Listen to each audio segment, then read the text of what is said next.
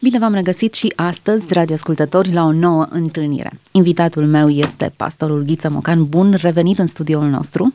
Bine v-am regăsit! Discutăm astăzi despre cine sunt creștinii. Ar trebui să citim multe scrieri, multe referințe, să vedem multe statistici, să consultăm poate vecinii care sunt pe aceeași parier cu noi, ca să aflăm răspunsul la o întrebare atât de simplă și în același timp cu atât de multe implicații. Dar astăzi ne ducem undeva în istorie, călătorim undeva la începutul istoriei creștinismului pentru a afla o definiție foarte interesantă, pitorească aș putea spune, cu care am putea să ne comparăm și noi astăzi.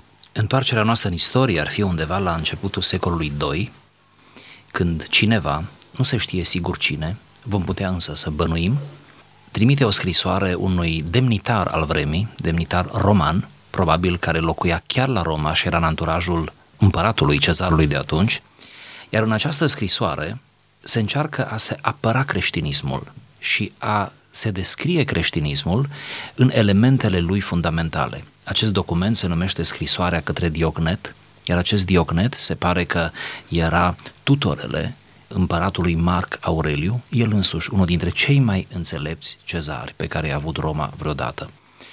Nu se știe sigur cine a scris această scrisoare, dar se bănuiește că ar fi vorba de un ucenic direct al apostolului Pavel, nu îi se cunoaște numele, se dau câteva variante, e pură speculație, nu face obiectul întâlnirii noastre să discutăm aspecte istoriografice, am vrut doar să încadrăm cât de cât această scrisoare către Diognet, iar dacă destinatarul ei este mai sigur decât uh, scriitorul și destinatarul este tutorele împăratului, asta înseamnă că era un om cu mare vază, care în mod sincer își dorea să afle până la urmă ce este cu această mișcare, care face atâta vâlvă, să nu uităm, suntem la începutul secolului II, suntem în perioada numită post-apostolică, ce se întâmplă de fapt, ce ar trebui să credem din toate zvonurile care se aud despre creștinism, dacă această mișcare este credibilă și dacă este demnă de atenție. Prin urmare, în scrisoarea către Diognet, un fragment sună așa.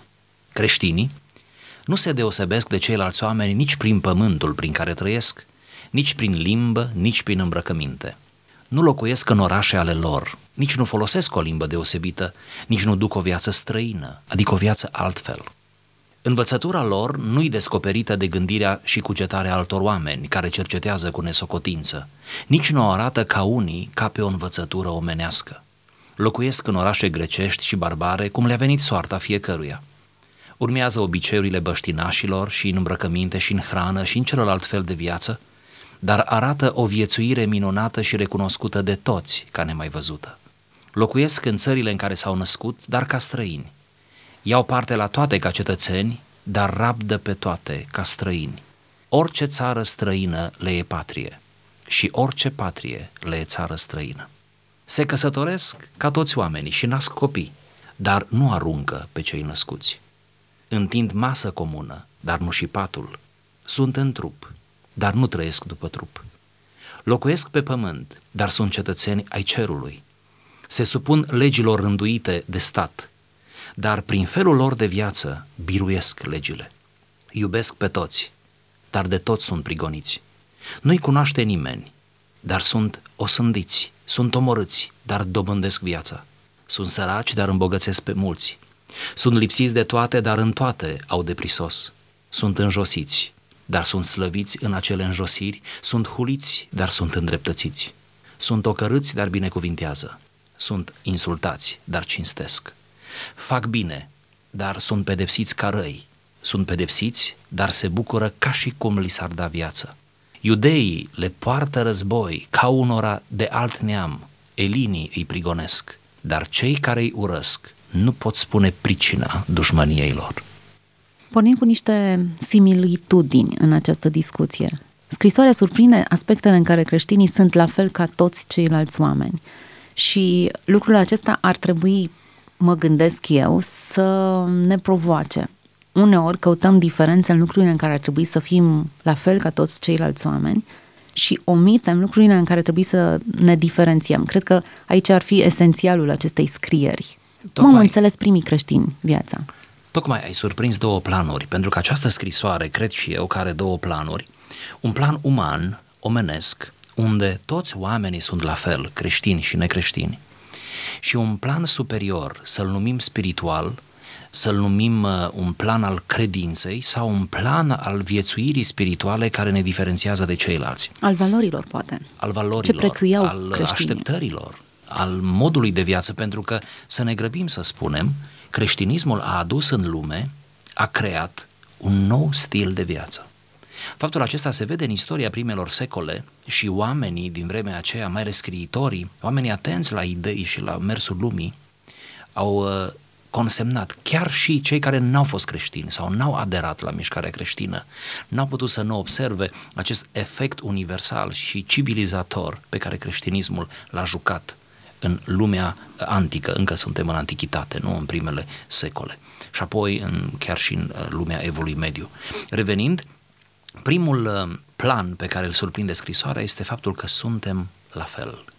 Că, da, creștinii nu sunt supraoameni, nu sunt niște monștri, nu sunt oameni cu două capete, cu șase degete la o mână, nu au trei picioare. Nu e vorba de, de oameni diferiți din punct de vedere ontologic, de fapt asta vreau să spun, ființial, ci ei, creștinii, cum toți oamenii, sunt creaturile lui Dumnezeu. Iar aici este argumentul creației, așa citesc eu scrisoarea aceasta. În primul rând, ne așezăm pe argumentul creației. Din perspectivă creațională, toți oamenii îi aparțin lui Dumnezeu, din perspectivă creațională. Al lui este pământul cu tot ce este pe el, citim în psalmi, iar tot ce este pe el nu se referă numai la viețuitoare și natură, ci se referă și la oameni. Deci creștinii nu sunt diferiți de oameni, locuiesc în aceleași orașe, nu au orașele lor, spune autorul, nu au școlile lor, nu au pământul lor, nu? Un pământ oarecum sacru pe care să-l consacre să fie numai al creștinilor. Nu și-au inventat o limbă și să fie numai limba creștinilor, chiar dacă la momentul acela limba greacă și apoi limba latină era într-un fel asociată cu creștinismul și s-a propagat creștinismul prin grecește și latinește. Nu locuiesc în orașele lor, nu? Nu folosesc o limbă deosebită, cum spuneam, și nu duc o viață străină, iar acolo sensul este nu duc o viață exotică, altfel, ci pur și simplu se pliază pe istoria lor și fiecare își trăiește propriul destin și îl trăiește cu demnitate și îl trăiește fără să fie veșnic nemulțumit că dacă e angajat, dacă e sclav, dacă mai știu eu ce straturi sociale erau atunci, de ce nu e altfel? Și fiecare pur și simplu în starea în care s-a întors la Dumnezeu, cum Pavel încearcă să lămurească aceasta scriind bisericii din Corint, spune că fiecare e bine să rămână la starea aceea pe care o avea la început. Starea nu spirituală, ci starea om, umană, omenească. Normalitatea voia să o influențeze. Exact. Trăirea normală de fiecare zi, exact. nu alterarea acestei normalități. Dacă ar fi să însăilăm un prim răspuns la întrebarea cine sunt creștinii, ar trebui să spunem, da, creștinii sunt oameni normali. Știu că sună aproape banal, dar am spus-o după ce am explicat cât de cât această normalitate. Ca să aplicăm la zilele noastre ar fi așa. Nu există mașini creștine, ci toți ne cumpărăm mașini de unde e mai ieftin, unde putem. Nu există case creștine, decât creștini care locuiesc în acele case. Nu există cartiere creștine, nici nu bine să fie cartiere creștine. Nu există supermarket creștin, cum evreii, de exemplu, au magazinele lor, unde mâncarea este cușer. Dar pentru că noi nu avem sensibilități culinare, noi putem să cumpărăm din orice magazin, nu? Tot ce mișcă, noi mâncăm tot ce mișcă în jurul nostru. Deci, iată, intrăm oarecum în istorie cu drepturi de pline. Creștinul nu este o, un, un ceva exotic, ceva care se diferențiază în mod structural de ceilalți oameni. Ne amestecăm printre oameni, creștinii de la început s-au amestecat printre națiuni și printre oameni, fiind diferiți, dar în alt plan, nu în planul acesta. Dar aș zice că acest plan al, al normalității este fundația, fundamentul pe care putem clădi după aceea diferență.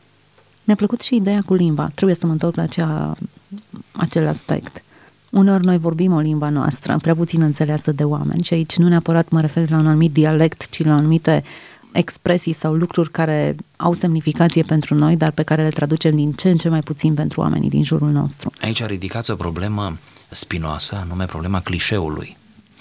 Ajungem la un moment dat să avem, uh, cum poate că am și ajuns, să avem un limbaj plin de clișee, nu ne dăm seama, sau poate nu ne dăm seama până când cineva din afară vine și ne face o, o, o critică autentică a limbajului, și ne trezim că folosim foarte multe, de exemplu, sintagme din Biblie, ceea ce e bine în primă fază, că decât să folosești din altă parte, mai bine folosește din Biblie, dar când te gândești la relevanță, cum se gândeau părinții post-apostolici în secolul II, să ieșim cu creștinismul pe piață, asta era ideea, să ieșim în lumea bună, să scriem. Apologiile toate au fost niște scrisori, de fapt, omilii adresate unor oameni puternici ai vremii, a unor înțelepți care polemizau cu creștinismul, care doreau răspunsuri articulate și coerente. Bun, revenind, folosim sintagme din Biblie, uneori cu abundență absolut halucinantă, folosim expresii de ale noastre precum, mai ales în mediul evanghelic, să-L cunoști pe Domnul, să te întorci la Domnul, să-L lași pe Domnul să lucreze în viața ta. Unde e eroarea? Da. Eroarea nu este în expresiile în sine, toate aceste expresii sunt suportate biblic și toate se regăsesc în viața oricărui creștin. Eroarea este în limbaj, eroare de limbaj, nu de realitate. A faptului că la un moment dat ne-am creat propriul limbaj, cum spuneai, și suferim o formă de autism. Adică suntem în lumea noastră, în universul nostru. Un glob de sticlă. Un glob de sticlă. Mie mi s-a întâmplat, să nu vorbesc de situații citite, mie mi s-a întâmplat uneori să fiu interpelat cu multă delicatețe și cu, multe, uh, cu mult respect de către vizitatori în contexte în care am slujit, sau nu neapărat am slujit, eu am fost și eu acolo, în care, de exemplu, vă dau replici care eu le-am auzit. Au fost vreo două cântări, cântări în comun, spunea un, un uh, amic. Au fost vreo două cântări cu mireasă, mire. Am crezut că o să aveți o căsătorie. Spune el sincer. Și am văzut că nu vine nici o mireasă, nici un mire. Pentru că noi cântăm despre mireasa Hristos și mirele uh, Isus, care este absolut o metaforă biblică, dar fără să-i pregătim pe oameni, nu? Punem deja cântări atât de biblice, cu atât de mult conținut biblic. Și am văzut că nu vine mirele și mireasa. Am stat să explic atunci că acolo este metafizic, acolo e vorba de altceva, de mâncă în plan spiritual. A, zicea el, la asta nu m-am gândit. Deci a fost la biserică. Sau faptul că uh, uneori în predici vorbim despre personajele biblice și plecăm de la un deja vu, adică deja sunt cunoscute, deja nu mai intrăm în detalii. Citim dintr-o epistolă Apostolului Pavel, nu mai prezentăm sau ne grăbim să trecem peste asta, să prezentăm când a fost scris aproximativ, contextul în care a fost scris, astfel încât omul este suspendat, mai ales cel care vine din afară. Nu? Și el află niște principii și nu știe unde să le așeze. Mintea umană, așa ne-a creat Dumnezeu, să există o anumită logică acum nu o logică din acea bolnăvicioasă, dar să există o anumită așezare, să te așezi pe temă, într-un fel, și noi trecem, ardem etapele, considerând că suntem specialiști într-un fel. Ce să mai spunem că folosim uneori expresii clișeu care nu le mai explicăm? Cu cât o expresie devine mai, mai des utilizată, cu atât ea este în pericol maxim. Cu atât ar trebui să ne oprim în loc mai des mai cu bună cunoștință și să explicăm ce înseamnă lucrul acesta. Conceptul de pocăință, de exemplu. Concept care este prezent în toate confesiunile creștine și care, din cauza utilizării lui, da, aproape că nu mai știm ce înseamnă. Să te oprești în loc, să pornești de la limba greacă, pe fundalul Noului Testament și să vezi cum au folosit apostolii.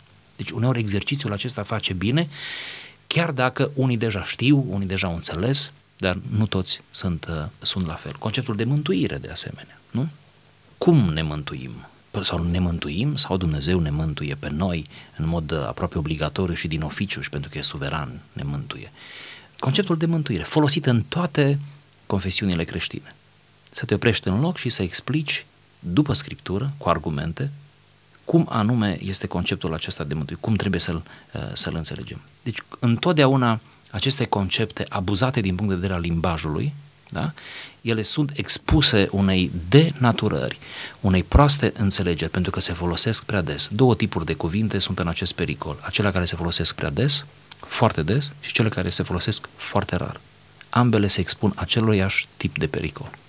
Sugestia pentru omul simplu ar fi să iasă dincolo de barierele de limbaj și să încerce să vorbească cu mintea la cei care nu cunosc adevărul. Mă gândeam la mesajele simple pe care Petru le expunea, foarte simple, foarte pragmatice. Mă gândeam la discursul lui Ștefan care explica așa de clar în contextul istoriei lor de ce crede ceea ce crede. Nu neapărat trebuie să avem întotdeauna explicații de acest gen, însă comparând cele două discursuri, Evident, acești doi vorbitori aveau în minte oamenii care nu credeau sau nu știau ceea ce însemna Evanghelia pentru momentul respectiv. Uneori să vorbim cu mintea la ceea ce este în inima celor nemântuiți ne-ar ajuta puțin ca să simplificăm limbajul. Pentru că încă de la începuturi, biserica, creștinismul, s-a văzut expus și s-a expus. Nu, nu a fugit, nu s-a retras. Retragerile apar mai târziu. Retrageri uneori vinovate, aș zice, din fața presiunii lumii. Și aș mai adăuga ceva aici, da, trebuie să ne gândim la mintea celui care încă nu crede, care încă e abia la început, care încă se află într-o stare de confuzie în care și noi am fost cândva. Să nu uităm că drumul spre credință trece pe la îndoială și drumul care n-a trecut pe la îndoială n-are cum să ajungă niciodată la credință. Și aș adăuga faptul acesta, să vorbim în așa fel, în comunitățile noastre și în contextele noastre bisericești, încercând să intuim, să punem la bătaie intuiția, să intuim ce gândesc oamenii care ne ascultă. Sigur că nu întotdeauna vom avea, vom intui bine. Sau să ascultăm, să citim sondaje de opinie. Nu neapărat să transformăm comunitățile noastre în spații sociologice. Să nu transformăm sociologia într-un zeu, cum se transformă astăzi. Da? Nu aici vreau să ajungem, dar să fim totuși atenți, să dialogăm cu oamenii când avem ocazia și să vedem care sunt frământările lor. Gândiți-vă că lumea de azi se mișcă cu asemenea rapiditate și se întâmplă atât de multe lucruri care au contingență cu spiritualul și cu moralul, zona morală, încât omul este terifiat pur și simplu și este confuz în fața acestor răspunsuri. Ce să mai spunem că unii se confruntă cu chestiuni etice foarte personale care au legătură cu viața lor, uh, cu viața lor conjugală și așa mai departe. Deci, odată problemele mari, generale ale lumii, pe de altă parte problemele lor uneori, da? ei vin, oamenii foarte încărcați, nu? cu multe dileme, cu multă, uh, multă angoasă uneori, da? cu un fel de agonie, mai mult sau mai puțin camuflată a inimii și a minții. Și ce găsesc la noi, la creștini? Uh, se lovesc uneori, revenim la acel limbaj de lemn, se lovesc uneori de soluții gata făcute, rețete scrise de mult, care le scoatem dintr-un seif și le oferim acea rețetă care între timp bolile s-au schimbat, nu? Între timp medicamentele s-au schimbat. Între timp configurația lucrurilor este alta și ne găsesc pe noi într-un fel rămași în urmă. Și culmea știți care este? Că această rămânere în urmă, pe care am explicat-o puțin, noi o transformăm într-un fel de calitate și considerăm că aceasta e calitatea și așa trebuie să fim. Adică să ne închidem mai tare, adică să devenim mai săraci în limbaj, în loc să încercăm să folosim uh, limbajul să ne fie cât mai adaptat la zilele noastre. Îmi vine în minte acum o, o idee dintr-o predică a unui predicator pe care îl respect și care chiar încearcă să fie relevant și predica la o căsătorie și am ascultat parte din predică ce mi-a plăcut foarte mult este că la un moment dat a zis, uh, vorbind despre el și soția lui, dând un exemplu din viața lor, la limbaj acum mă refer, și a zis, uh, după câțiva ani buni de căsătorie, îmi dau seama că soția mea, sau sub incidența vieții conjugale, relației cu ea, soția mea scoate din mine cea mai bună versiune a mea. Ne referim strict la limbaj. Mi-a plăcut mult cum a spus-o. Am zis, wow, îmi place, pentru că tinerii, mirii care sunt tineri, nu? Tinerii sunt foarte obișnuiți cu noi versiuni, cu ideea de nouă versiune, nu? A unui telefon, a unui calculator, a unui, nu? De update. Ce soția mea scoate din mine cea mai bună versiune a mea. Cam la asta mă refer. Cam aici ar trebui să țintim. Să găsim pur și simplu metafore și referiri uh, la tehnologie. Noi trebuie să avem tot mai multă tehnologie în limbaj. Însă nu cădem ridicol, dar oricum să avem tot mai multă tehnologie și referiri metaforice la, la spațiul acesta virtual pentru a fi cu ei, pentru a fi acolo. Haideți să mergem puțin mai departe, să ne identificăm cu diferențele. Dacă în prima parte a acestei scrisori erau lucruri în care creștinii se asemănau și erau niște oameni pur și simplu obișnuiți, normal, din toate straturile sociale, trăind la fel ca toți ceilalți, vorbind aceeași limbă, îmbrăcându-se, căsătorindu-se la fel ca toți ceilalți oameni, există câteva domenii care țin oarecum de, de absurd, care nu se pot justifica nicicum, în care creștinii sunt 100% radical diferiți de ceilalți oameni. Sintagma care apare în scrisoarea către Diognet sună așa, care deschide într-un fel calea diferențelor. Ei, creștinii, arată o viețuire minunată și recunoscută de toți, ca nemai văzută. arată o viețuire minunată și recunoscută de toți ca nemai văzută, în unanimitate. Creștinii au fost recunoscuți deopotrivă ca atât de umani și în același timp atât de diferiți. Dintre noi, cu noi, împreună cu noi, dar totuși o altă clasă de oameni. Pentru că încă de la începuturi biserica s-a detașat prin gândire, prin acțiune, cum vom vedea, prin felul de viață, în mod profund de lumea în care a trăit, de istoria pe care a marcat-o. Locuiesc, se spune, în țări diferite unde s-au născut, dar sunt străini în țară. Aceasta ar fi o, o diferență interesantă cu implicații sociale și spirituale. Locuiesc în țările unde s-au născut, cum am aplicat noi astăzi, își plătesc taxele, sunt atenți la detaliile sociale și civice, sunt parte din, se duc la vot, nu? Cum am aplicat noi azi în contextul modern. Sunt foarte, sunt oameni ai timpului lor. Nu se retrag într-un mod ascetic sau într-un mod arogant în spate, lăsând într-un fel istoria pe mâna providenței în modul acela irresponsabil. Dar, zice, sunt străini. Iau parte la toate ca cetățeni, dar rabdă toate ca niște străini. Și acum finalul îmi place. Orice țară străină le e patrie și orice patrie le e țară străină. Un joc superb al antitezelor și a contrastului. Potrivit pe contextul nostru de globalizare, de lărgirea granițelor în care poți călători oriunde, poți trăi oriunde. Exact. Ideea aceasta este specifică în special lui Petru, care spune că suntem străini și călători. Vă scriu, fraților, vă îndemn, fraților, ca pe niște străini și călători. Atenție cum vă purtați. Faptul că ești străin, în ultima instanță că ești străin și călător, nu-ți dă dreptul să sfidezi, să fii arogant, să nu fii atent la detalii, nu-ți dă dreptul să te comporți oricum, încă din potrivă.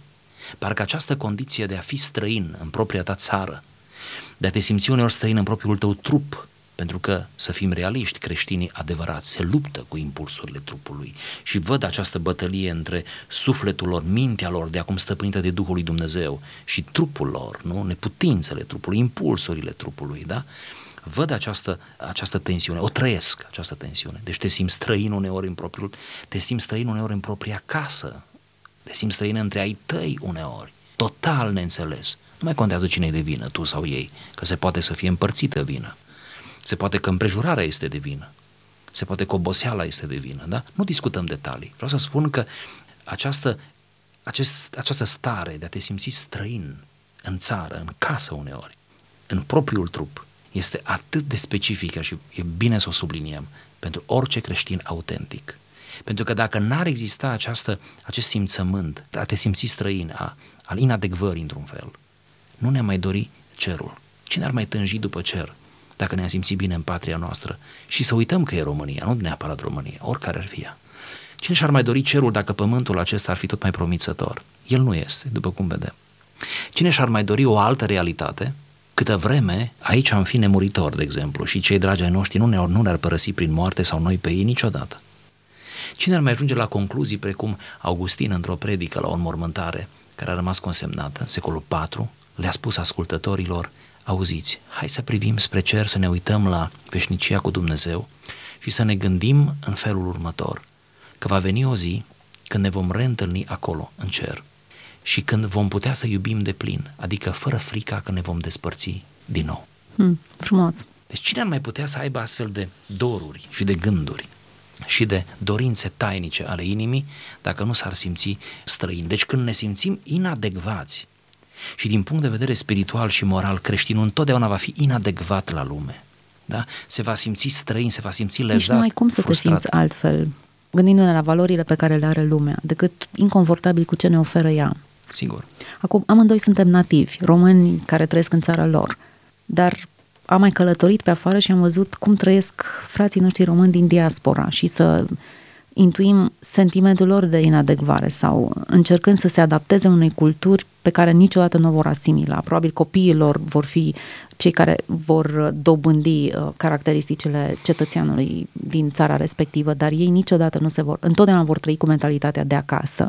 Și cu dorul de acasă. Și cu dorul de acasă. Vor găti ca acasă și vor, vor avea o mulțime de alte obiceiuri și vor nostalgii. Vor folosi regionalisme uneori, nu? Arhaisme uneori, tocmai din acest dor de acasă. În contextul acesta, pare interesantă această replică, orice țară le e străină și oriunde am încercat să construim un acasă pentru noi, n-ar deveni acasă, pentru că acasă e un acasă al inimii, ceva ce te face să te simți întreg doar într-un anumit context și înțelegem cu toți sentimentul acesta de, de dor, de, de întregire. E interesantă cum paralela aceasta ne ajută să deprindem înțelesuri ascunse pe care altfel nu le-am putea, nu le-am putea descifra. Orice patrie ne e străină, nu ne regăsim în valorile culturii actuale și pur și simplu nu ne putem adapta pentru că nu suntem făcuți să trăim aici. E un mediul... sentiment legitim de inadec- inadecvare, da. E ca și când am încercat să trăim pe uscat când noi am fost destinați să trăim în apă. Încercam să reproducem mediul din care provenim, însă Sau ca și cum ar fi obligat să mâncăm un pachet de biscuiți fără să ni se dea apă. Devin uh, comparațiile din ce în ce mai sugestive, mai ales dacă avem ascultători care se confruntă cu setea la această oră, ne vor înțelege foarte bine. Da, conceptul acesta de străin și de inadecvat e interesant cum e pus la pachet cu respectul față de mediul în care trăiești. Nu față de valori, ci față de uh, mediul în care trăiești. E greu să vorbești în numele diasporei, nici nu o voi face, doar vreau să am o remarcă în care cred, chiar fără argumente sociologice, cred că frații noștri de credință, care trăiesc pentru o vreme sau pentru toată viața în diaspora, în alte țări, faptul că sunt de două ori străini, că ei sunt de două ori străini într-un fel, nu? Noi toți suntem străini pe pământ, oriunde am sta, dar ei sunt puternici. Ei și-au asumat o a doua străinătate, o a doua inadecvare. Numai oamenii puternici pot să facă asta. Ei bine, faptul acesta se întoarce ca o binecuvântare spirituală implicită asupra lor. Pentru că pe aceea pe care eu i-am cunoscut și cu care am încercat să am și am avut dialoguri absolut omenești, am dedus din urma, de pe urma celor dialoguri următorul adevăr. Faptul că au fost printre străini i-a lipit mai mult de cer, de Dumnezeu și le-a întărit credința. Unii dintre ei și nu puțini au devenit slujitori în bisericile lor, au fondat biserici, fapt care pentru ei este o surpriză. Îmi spuneau, dacă am fi rămas acasă, unde deja este biserică, cor, fanfară, păstor, aș fi fost un consumator de programe. Mă credeți? Și eu zic, te cred.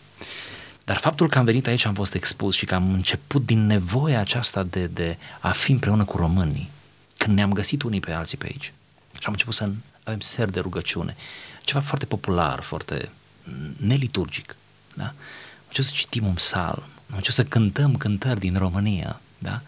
Faptul acesta a declanșat în noi, în toți, o altă năzuință, o altă dorință, un, am înțeles valoarea părtășiei.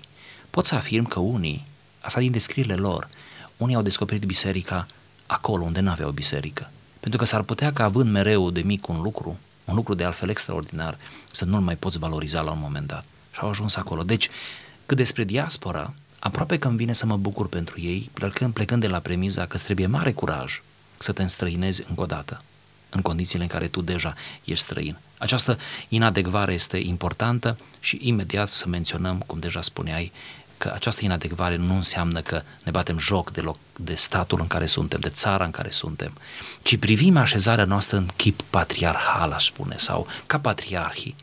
Gândiți-vă că Avram, Isaac și Iacov, dar mai ales la Avram se vede asta, Avram oriunde a ajuns, el a fost convins că a ajuns acolo prin voia lui Iahve, prin voia lui Dumnezeu. Și oriunde a stat a încercat să marcheze și a marcat locul acela și locuitorii din spațiul acela. Cumva această călătorie a lui Avram aș vedea eu ca o călătorie, ca o metaforă a călătoriei creștinului. Ți-a dat să trăiești o vreme într-o altă țară, fii demn, respectă țara aceea, nu avea relații, nu știu, apatice cu țara aceea, cu oamenii aceea. Învață limba dacă n-ai învățat-o deja. Încearcă să intri în legătură cu ei. Vorbește despre Dumnezeu. Nu știi pentru ce ești acolo de fapt, nu? Dar cu, cu precădere ești acolo ca să spui despre experiența ta cu Dumnezeu. Fii deschis, fii relevant, da? Ne oprim astăzi aici. Le reamintim ascultătorilor noștri că în discuția de astăzi am folosit un fragment din scrisoarea către Diognet, o scrisoare trimisă în secolul al doilea, a fost un pretext pentru o întrebare ascunsă noastră. Cine sunt creștinii? Cine suntem noi, de fapt? Cum ar trebui să ne raportăm. Și cel puțin concluzia acestei discuții este Dumnezeu ne invită să ieșim dintr-o cupolă de sticlă, să ieșim în lume, acolo unde vrea să ne lasă și să vrea să trăim și ne invită să fim uh, relevanți, oameni obișnuiți, normali, dar diferențierea trebuie să, să se vadă într-o altă zonă. Propun o nouă discuție despre aceste diferențieri data viitoare. Da, cu mult drag. L-am avut invitat pe pastorul Ghiță Mocan, vom continua discuția. Până atunci însă fiți binecuvântați!